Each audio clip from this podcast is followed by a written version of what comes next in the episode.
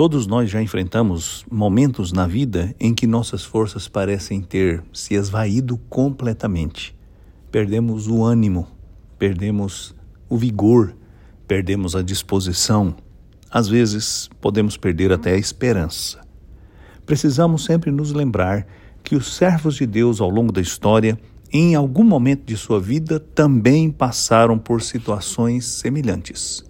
Talvez a diferença entre eles e nós seja simplesmente o fato de, naqueles dias mais difíceis, aqueles homens e mulheres do passado se lembrarem de como o Senhor é fiel e nele buscarem a força e o ânimo de que precisavam. Davi escreveu no Salmo 31 uma palavra para encorajar os seus leitores nos dias difíceis. Ele conclui aquele salmo no versículo 24, dizendo assim: Animem-se, criem coragem, todos vocês que esperam no Senhor. Que palavra que nos desafia.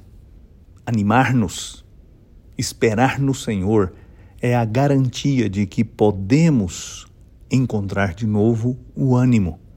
Saber que o nosso Deus é fiel Saber que o nosso Deus está e permanecerá ao nosso lado em todas as circunstâncias.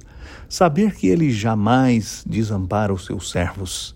Somente assim vamos encontrar este ânimo, esta disposição, esta coragem para nos levantarmos quando talvez muitos que não confiam no Senhor, que não conhecem ao Senhor, jamais se levantariam.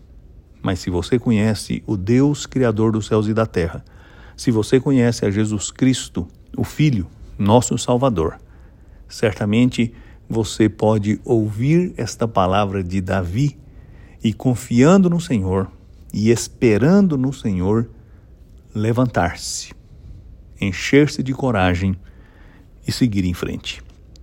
Eu sou Agnaldo Faria, pastor da Igreja Presbiteriana da Moca, em São Paulo. Vamos orar.